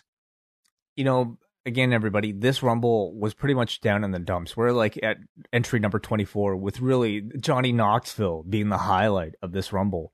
So it, it so much was reliant on the Kofi Kingston spot to really kind of save this thing. And even that went wrong tonight. Um, the one time, you know, what and, a metaphor. And, Nothing sticks. yes. Um, and I think maybe it's it's more of a time to to remind ourselves like how impressive it was that the last however several many times that he's managed to p- successfully pull this off. How impressive it was because there's only one take that you can do it, and most human beings would have done exactly what he did tonight, and that's not stick the landing perfectly and have his feet touch the floor. This was incredibly disappointing. Um, I I wonder what he had planned. You know, we'll all, we're always going to wonder now, and and it just kind of further deflated this crowd. I thought. Well, if they they randomly announce tomorrow night a 15 man battle royal on, uh, or I guess we'll have to wait till SmackDown. Um, then we'll find out. We'll just do a battle royal, and Kofi. maybe he'll just throw the. Maybe he'll just do the spot in the match, like in the middle, uh, like of a tag team match or something. 25 was Otis, and then 26 with Big E, who came out, followed by Bad Bunny at 27th. And Bad Bunny was uh he was like one of the like biggest stars in this whole rumble. The, the other highlight of this. Yeah, he thing. comes in and he hits a high cross on Sheamus, tilt a whirl head scissors on Kevin Owens, and then a Canadian destroyer onto Riddle uh, before Sheamus goes after him. Bad Bunny then hangs onto the rope and Sheamus misses a Brogue Kick and flies to the floor, so he's gone. Bad Bunny then works with Rey together. Rey hits a 619 before Bunny tosses Ziggler out of the ring. And then Otis comes and eliminates Rey Mysterio. But yeah, Bad Bunny was like one of the most featured people in this entire match and was one of the like high points, which I don't know what that says about your your entire 30 entrance that Bad Bunny was like one of the most consequential additions to this match?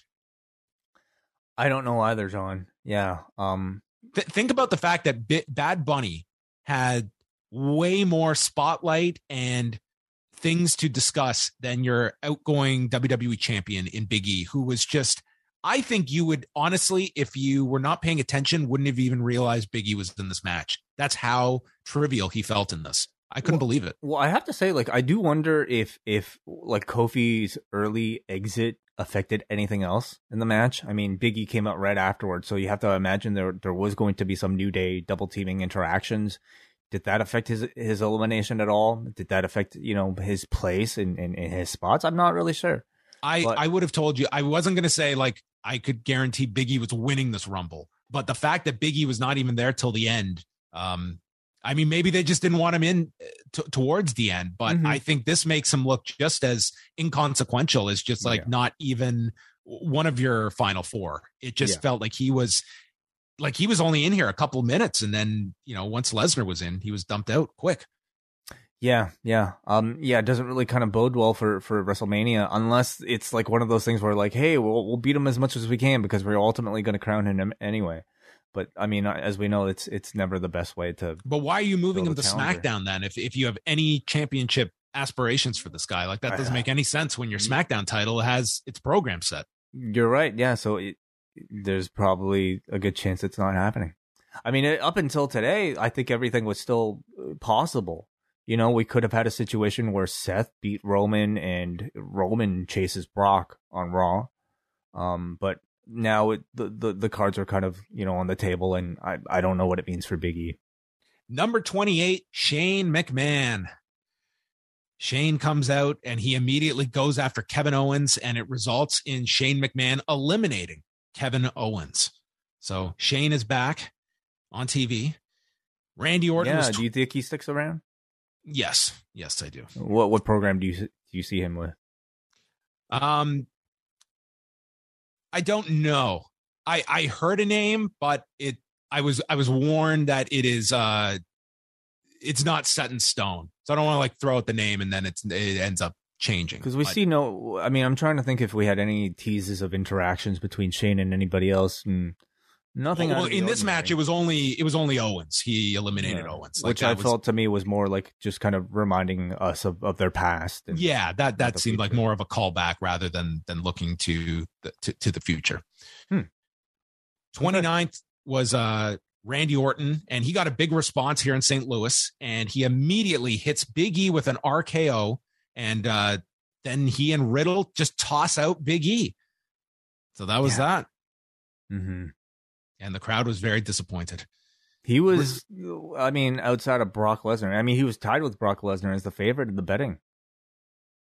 Big yeah, was. he was. Yeah, Biggie was a huge favorite the whole Mhm. time le- leading up to this, but um, not a very dramatic ending. Like I don't think him not winning was like um doom for him, but it, it's more so your portrayal. Like he wasn't even a player at the end of this, which I think Yeah. is more so uh, telling. And it's just you compound that with. You know, maybe you- they're maybe they're trying to Kofi Mania Big E by just like treating him like shit and getting the audience to you know hijack the show by Yeah. screaming his name and forcing him in there. Maybe that's the strategy. Well, I hope there's some strategy for him. Riddle came off Otis's back and delivered an RKO to McIntyre, and then Orton and Riddle just did several spots together, and they were they were very popular here, the the two of them, and they eliminated Otis. That step up RKO was the second best cutter of the week. Yes, yes, Th- this was a tough week for for to try and crack the number one spot for a cutter. And thirtieth, Brock Lesnar, and he comes in, he just starts delivering suplexes. Um, he uh he reunited with Randy Orton, who was uh probably not wanting to take any elbows from this man. And I don't think he did. No, it was No. a qu- quick elimination. Lesnar hit Bad Bunny with the F5, tossing him out. So Bad Bunny got everything he could have wanted and more in this uh 10 minutes he was in this rumble. Does he stick around for Mania? I well, what was interesting in this match is you would think Bad Bunny in the Rumble, you'd have some connection with Damian Priest. There was none of that. It was like him and Rey were kind of paired as like a, a unit together. Um, I would think that if Bad Bunny, um, you know, he's got that tour that Yeah. his tour doesn't start though until like the, the spring or so. They just put it on TV. I can't remember when the first date is. February. I mean, I'm looking at Ticketmaster for Bad Bunny tickets, and um, he's going pretty much pretty like all the way until um April third is his last date that's being uh that that's listed right now. What day is Mania? Oh, I I thought his um I thought his tour that they were promoting. I'm I think it's, they promoted another going, tour that starts later, but he's on tour now. It's going from February until April. Oh, then I then I'd say that's that's probably very unlikely. Well, what day is the is Mania? Well, it's not being around. It's it's like preparing for it. On top of that, um, True. Mania is on well, the uh, spot, I suppose. But what's sure, Mania? Okay. The the uh, the first weekend of April, are the second and third. Oh, okay. He's he's touring, so he, he's in Miami, so that's not happening.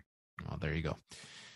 Uh, Lesnar eliminates Bad Bunny. He eliminates uh, Riddle, and then needed multiple tries to finally send Shane McMahon over with a clothesline. So it's down to Lesnar and Drew McIntyre playing off of their history. The F5 gets countered. McIntyre misses the Claymore, and then Lesnar sends out McIntyre with an F5 in 51 minutes and 14 seconds. I think as soon as Lesnar came out, I think everyone knew Lesnar was not losing twice in one night. He rarely loses twice in one year. So mm-hmm. um, that was, and that's a lot of people will be upset at Brock Lesnar winning this. That is your main event for WrestleMania. And that's what they're using this show for. And that's what they use this season for. They are going to push their stars that they see as their most valuable. And it's, it's certainly, you can look at, you know, the, the entirety of this match that, you know, you need to be creating new stars. And when you don't, you have a rumble like this that felt very underwhelming in terms of star power and talent that you had any suspension of disbelief is a is a player that is at this level but mm-hmm. That is how it yeah. ended yeah i mean i do think surprises are a crutch that you don't want to rely on too often but i do think you need some of it this year, I guess due to promotional tie-in, they decided to spend one of those surprises on Johnny Knoxville, and I'm not even mad at that because I thought he provided provided one of the the the more you know uh, memorable moments of this rumble. The other spot was spent on Bad Bunny because I guess why not? He's he's available. Um, he's he could do a lot in the ring, and you'll probably you know get some good coverage out of it. Uh, and then you have Shane McMahon, and that's kind of it. You know, the rest of this rumble was really just pretty monotonous.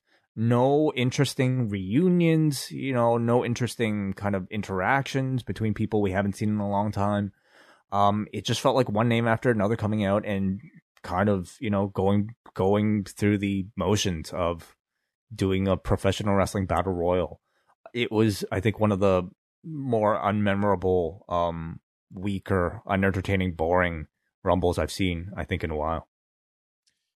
Yeah, I thought it was kind of a.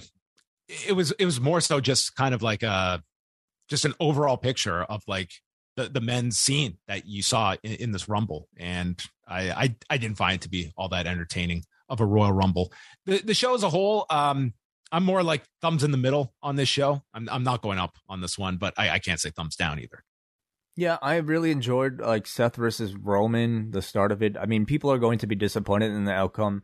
I'm not as upset about, about it because I thought there's storyline purpose for the DQ. Um, so I enjoyed that. I enjoyed Lesnar versus uh, what is it, uh, uh, Lashley up until you know, but the shenanigans again had to like in Rumble season, I in Mania season, I, I think I give a lot more leeway to like seeing having them, you know, give up certain finishes in order to get to WrestleMania. Uh, I really enjoyed the women's Rumble, so I'm I'm a barely. Uh, you're right. Like, there's too much bad on the show too, or at least like just uninteresting on the show especially like the, the men's rumble i think was a real disappointment and that's especially if you're going to end the show with that that, that that i think really had to stick its landing so i'm probably thumbs in the middle as well all right those were our thoughts on the royal rumble and now we will send it over to you yeah uh we're going to take calls john do you want to yeah sure okay uh, all right so if you're in the zoom room right now double double plus patrons have access to all of our premium live events post shows here at the Post Wrestling Cafe. So we want to. It is the uh, beginning of the uh, month, starting on Tuesday. So if you're thinking about joining in, uh, wait till Tuesday. Thank you for your support, and uh, let's go to Hansi. Hansi, Hansi, what do you think of the Rumble? Uh, I gotta say, it's a, it was a pretty underwhelming show for me. I think the only I I guess it was it was better because I was actually out and, and about um, like at someone's house to watch this, uh, you know, and they and the people that I was watching with don't watch WWE regularly, so they kind of enjoyed it as a one-off show. But like I was, but like so they understand why I was not liking it, and I was talking about AEW most of the time during it, and um, uh, trying to convince them to watch it. But um, no, I, I just felt like every fit, like the, even the matches that were good, I just felt the the finishes were underwhelming. And I think this may have been one of the worst men's Royal Rumbles in a long. Like the women's Royal Rumble was decent. I I'll admit I had more fun watching that. Um, but like you guys hit on hit on the head. Like there's like nobody on the roster in the male side that felt like they were over. Like I can say this right, and I know people get mad because I'm comparing AEW and all that.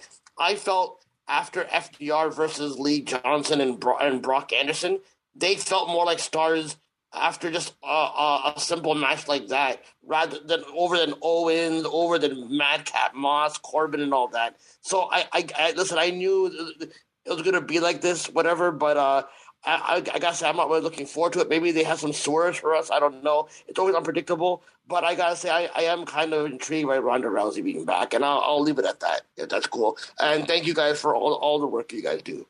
Thanks, Santi. Yeah you know, I have to say, I think, you know, aside from, I think just a general feeling of, of these, this, these mid carders not really moving up at all in position. Like there's no real forward momentum, I think, with a good chunk of these names. Um, how many of them have even really stated an intention to win the Rumble or at least like given, given the audience any sort of like story about why they want to win the Rumble? You know, it's just, I declare and I'm going to WrestleMania, like just sort of like a blanket generic statement. Nothing about really like what doing well in this Rumble is going to do for their careers. Um, there's no kind of like sub story or subplot that like I I feel like is a missed opportunity for everybody who gets to participate in, in one of these things. I think it's also a show that you look at that it's it's not necessarily like listing off like your card for WrestleMania, but it by now, like at least planting the seeds of where you want to see things going. And you're coming out of this and you can see Lesnar Reigns and you can see Rousey and Charlotte. And beyond that, like you're just kind of like guessing at this, but even like like what are you really compelled that you want to see at, at the same time? Yeah, yeah, absolutely. Yeah, how much build did we get towards any other programs in the midst of of that men's rumble? Yeah like what what are what are those matches that are coming out of of this? Like like are you excited to see shane mcmahon continue? Are you excited we don't even have a sense of the direction though. Like from from his interaction in this rumble it's just you know he just showed up that's all. Yeah it's like naomi and sonya that that's going to continue. Mm-hmm. okay we go to forum.postwrestling.com where all patrons can leave their feedback after every one of our podcasts or uh, post shows i should say we got a Brandon from Oshawa who says, This company is so disappointing. I was really looking forward to this show, and it was just the same old shit. I don't know why it's so hard for them to do clean finishes. What reason did Rollins need to be protected in that match? And then, after all the talk of possible Forbidden Door appearances, we get hardly any surprises. Not that I expected any, but I was hoping. The best parts of the show were Mickie coming out to her Impact theme and Bad Bunny. Otherwise, this was a garbage show. Well, to be fair to them, they never promised Forbidden Door appearances. Um, I don't I don't know who promised it. I mean, it was it was just kind of more rumor um on the internet. So I don't know if you can really it's it, I don't know if it's really fair to fault them for that, but I do think there surprises are to be expected. And I mean, you got Bad Bunny, you got Shane McMahon, and I would say for most people that probably isn't quite enough. Um, did why did Rollins need to be protected? I don't I mean, know. It, I mean, it only makes sense that a finish like that, you want to squeeze another match out of those two, and then it becomes what is the best way to. I mean, at the same time, there there are people that are tuning into this show that you want to give them something satisfying while also extending, uh, extending the program, and that's where you, you have to be creative. And you know, I I saw like like I wasn't a fan of the finish, but I saw other people that that weren't as turned off by it. So I think that mm-hmm. that all comes with kind of like your, your latitude towards uh, a finish like that. But I mean, that's that to me is the only thing that makes sense is they want to get another match out of this. If they're not going back to Reigns and Rollins, uh, then I, I would hate that finish a lot more if they're just going their separate ways after this and they just did not want to beat Rollins. I mean, I suppose I, I also wonder if they do have bigger plans for Seth Rollins. Again, could he be a challenger for a cha- uh, Lashley's championship? I guess anything's possible because Lashley, it's like who who are your options for for for Lashley? Like we haven't really talked about that. I mean, that's mm-hmm. where you're kind of looking at your depth right now. And I would have said a Big E, but I feel a lot less confident in that after watching tonight's show that gave you no kind of push towards that. But um, you do have this chamber show, and they probably Shane have. Man, I mean, that's uh, totally possible. Um, but in terms of the uh, chamber, um, you kind of have to set up those participants pretty quickly. Like I imagine Monday we'll we'll have a pretty good sense of that because they only have a few weeks to promote this show. We got a Jesse up next. Uh, Jesse, I enjoyed the first 14 minutes. Then it was all downhill from there. The DQ finish to Rollins and Reigns was astoundingly lazy and poorly executed. The women's rumble put me to sleep. Music is all boringly generic, and the Lesnar storyline was painfully obvious and made the rumble, the men's rumble, pointless. Though Bad Bunny was a fun surprise. And how about Big E's elimination? I blinked and missed it, but I'm sure they've got a great story they're telling with him. Just let it play out, right? We got a Luke, from Quebec who says, I don't watch much WWE anymore and mostly listen to your podcast. I figured the Rumble is always fun, so made sure to catch this one, and even got one of my old friends who stopped watching wrestling to join me. By the end of the night, I apologized to him for wasting his time. Definitely one of the worst, most boring Rumble matches I've seen. Even the Kofi's spot was botched. This whole Reigns is shaken by the Shield breakup, even though the Shield had reunited just two years ago, is stupid. Whole event is bad was bad. Terrible finishes. Women's Rumble was okay. I can't believe we're getting Reigns Lesnar again for Mania. How many times is enough? Yeah, the the Shield reunion in 2019 that that never happened. That's all. That was uh Reigns hates Rollins for what he yeah, I mean, uh, I think it's fair to say that this like whole, you know, Roman has been traumatized by the Shield's breakup. Like that really came out of nowhere. Um, and and feels like it's something they just kind of wedged in there to set up a story for tonight's match. So I definitely think you can at least you know criticize the lack of foresight, perhaps in in how it doesn't really play into how we've been portraying Roman Reigns the past several years. But I thought it, it certainly made the match better. Yeah, I think on its own you can judge these. It's just it's it's odd that he's like he's reverted now to like like the badass tribal chief. While if you want to extend the Seth thing, it's like the heat is that like he's rattled by this guy and their and their past. It's like two very different characters coming out of tonight's show that he is like in programs with. Yeah, one kind of makes you sympathetic for him, and the other, um, I mean, we're we're supposed to kind of look at him as as this evil villain, right, against Brock. So, yeah, I mean, it's it's, it's layers. John is a very complex complex character. We uh, me or you? Uh, I'll go to this one. Chris from Baltimore. I thought the show as a whole had exceeded my expectations, and then the men's rumble happened. It was pretty much just a showcase for the poor state of the men, the main roster. As I found myself thinking, nobody in this ring has a chance for ninety five percent of it. Brock winning was logical, and I can live with it, but the spots throughout the match were just too lackluster and predictable to keep my interest. It was so bad that even Kofi decided he had had enough. They should have went with Bad Bunny. he intentionally botched. I want to get out of here. Yeah, maybe. Uh, Kate from Montreal says four hours and the only real surprise was the WrestleMania sign catching fire twice. The show peaked for me with the first match, but a well built story and engaging feud is wasted because Reigns Lesnar is now the clear endpoint for Mania. The rest was very predictable, and other than Roman, Lesnar, and Ronda, no one comes out looking particularly strong. Lashley took a visual pin before winning the inter- interference, which definitely diminishes his standing. Both Rumble matches felt like a race to get to the inevitable conclusion, so even people who got decent showings, like Rhea, feel inconsequential because they're so obviously not a part of any larger plans. An emphatic meh. All right. Uh, this is from uh, Billy, who was at the show live. Stale booking aside, it's unreal how much more enjoyable a WWE show is with no bad camera cuts, commentary, or holograms. Other than Randy and Ronda, Bad Bunny got the biggest pop.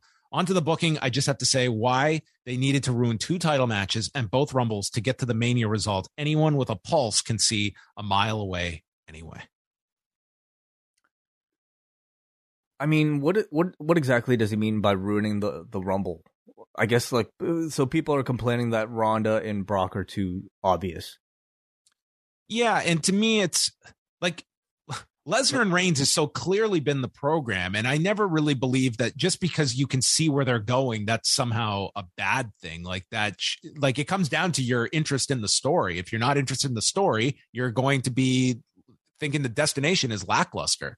If it's a compelling story, like, yeah, this is where it's going. And for if you're going mapping this backwards, tonight's booking made sense in that case with with, with Lesnar. Like you gave a reason to uh, get out of this title situation. It was costed by Reigns, and then he wins the Rumble. Like that is your main program where you're going. Now, if you hate that direction, you're going to be upset with this, but they are booking towards a match that they have earmarked for WrestleMania.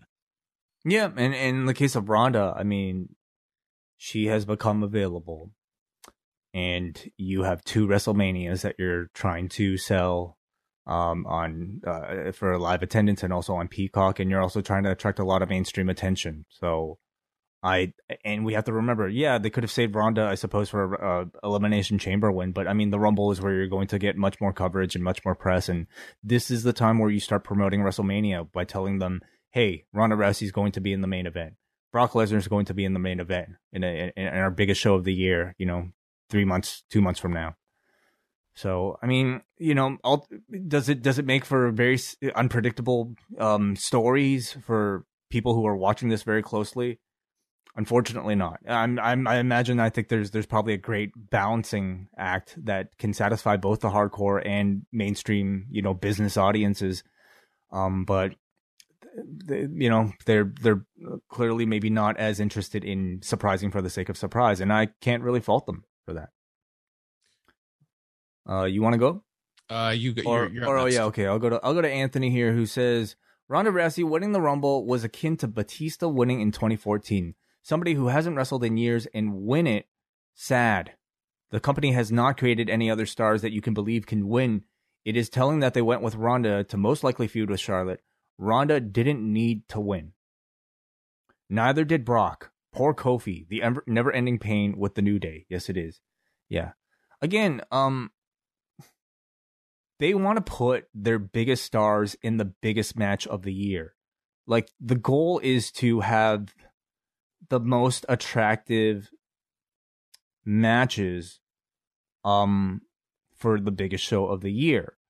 Um and, and I mean, quite frankly, like they had not built up a whole lot of alternatives beyond that. Like who who was winning that men's match? Yeah, yeah, and and that's the point of criticism. You know, so so Anthony I think is suggesting that you could have used the Rumble to build your next star. Um I just don't know who, who is it. it who, who's worked. who's who's that big star? Okay, uh, well, Big E. Okay, if they gave Big E the Rumble, he's still not a bigger star than Brock Lesnar. If they gave, you know, Bianca Belair the the um Rumble win, um, I don't think she is as big of a star as Ronda Rousey, um, to a uh, uh, like to the press, you know. Um, if they I had think, just brought back Ronda Rousey and she was eliminated in this Royal Rumble, I would certainly question that logic.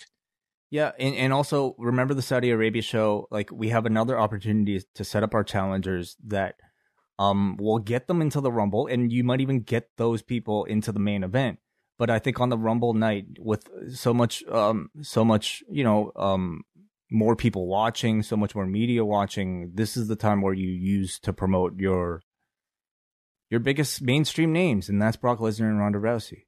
Uh, okay, he says, I liked Niven versus Lynch, but the crowd was dead for it because no one believed Niven could win. Lashley Lesnar was boring. The men's rumble was awful. The company can't create any stars they have, and the one that they have were either unceremoniously eliminated or fed to Lesnar. Lesnar didn't need to win the rumble. Okay, let's go to uh, Brian in New Jersey here. I can I can't get upset at the results of the rumbles because I've been following the news. Uh, what I will take issue with is the work itself. I felt the women's rumble was quite haphazard with a lot of sloppy action and 30 second cameos from past stars. When there are I never watched the rumble for action. Like the wrestling in all the rumbles are always bad. Uh, varying degrees uh, at, at, times, but I mean, a, a, battle royal, you're not going to necessarily have uh, a, a classic all the time. It's it's certainly, especially these rumbles, they're much more uh, reliant on sort of you know your your stories, your entrances, and your outcomes. Like that is you know it's a it's a very fast moving match that um, get gets away with that. That it still can be a very exciting match. Um, goes on to say when there are a few newer women that could have made the match better. I thought the men's rumble was slightly better, but with some bad direction that hurt it. My favorite match was Reigns and Rollins. We got a Brian from a Snowden, New Jersey, who says, "I, I just read that one." Oh, I'm sorry. Okay, we got an MJ then, who says, "In one title match, the champion wouldn't break a hold, lost the match, and retained his title. In the other title match, the champion was interfered with after uh, the first ref was bumped. The second ref sees this and he runs past Roman. The champion loses the match, loses the title with the second ref and blatant interference. Yeah, that that definitely I think it can be criticized. You know, it's it's silly to have a referee see exactly what was happening and still count the pinfall. Uh, he says these two things on the same show involving some of the, the same people make absolutely no sense. I'm not trying to nitpick, but this is just made up rules to fit the creative di- direction entirely. It overshadows the both that both title matches were two of the best recent WWE title matches for me before their respective finishes. On the uh, on, on the refereeing, I, am going to say this: I, I want to know where all the people that that get so upset over those Lucha Brothers matches, where those people were for that mixed tag. Uh, you mean like the lack of enforcing of, of the mixed tag rule? They literally called it out on commentary that the there's a lot for this referee to handle. I mean, it was mm-hmm. it was like two on two spots. And you know what? The match was better for it, where they were doing the tandem stuff than they were just isolated. Mm-hmm. So yeah. I really, I didn't have a big issue with it. Um, okay, let, let's do one more here. Bear with me, everyone. I've been awake since about 6 a.m. Uh, David Myers is our last one here. I like the show, but the men's rumble was a massive disappointment. It was one of the worst I remember seeing. And Goes on to say, really disappointing. I wasn't planning on watching future events, but I could have been convinced. The main event convinced me not to watch. I did love the women's rumble match and like Piper Niven versus Becky Lynch. I guess Piper Niven is is people's protest towards Doudrop. They will not call her that. It's a very silly name. Yeah. Okay. All right. Um, is that going to wrap us up, Wai? Uh, yeah, well, let's go to one more piece here from Matthew in the chat room who sends me a message. He says, My first WWE pay per view in a couple of years, having paid for all of the AEW ones from the beginning. It was fine. They have two male stars, a good women's roster, and everyone else is just there. But anyway, the only thing going for this company is the stadiums. If AEW could bump up to a regular stadium shows, the final aspect of WWE, which interests me, the spectacle of big shows, would be gone. All right. Well, thank you everybody for joining us live tonight for the Royal Rumble post show.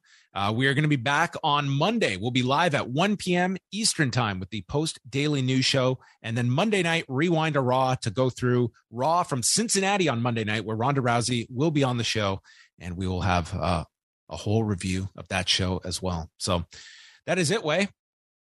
Mm-hmm. Yeah, join us tomorrow for the uh, post daily news update, one o'clock Eastern Monday, time. Monday. We have a day off tomorrow. Wai. Oh shit! Wow, it's it's Sunday right now. Damn. Wow. What are you gonna do all day? Sleep. No, I won't. I won't be doing any sleeping. Hey, I'll tell you what I'm doing. I'm going to win the up next Rumble. Okay, you guys might have been disappointed by the outcome here, but let me tell you, you're going to be disappointed again because I'm going to be the Brock Lesnar of the up next Rumble. It's obvious. You can put your money on me. All right. All the other entrants, you're you're doing the job. Forget it. Okay. I am taking the up next Rumble tomorrow, four o'clock Eastern time, twitch.tv slash up next podcast. That's it. All right. There you go. Wai's coming for you. The up next Rumble. Thanks, everyone. Goodbye.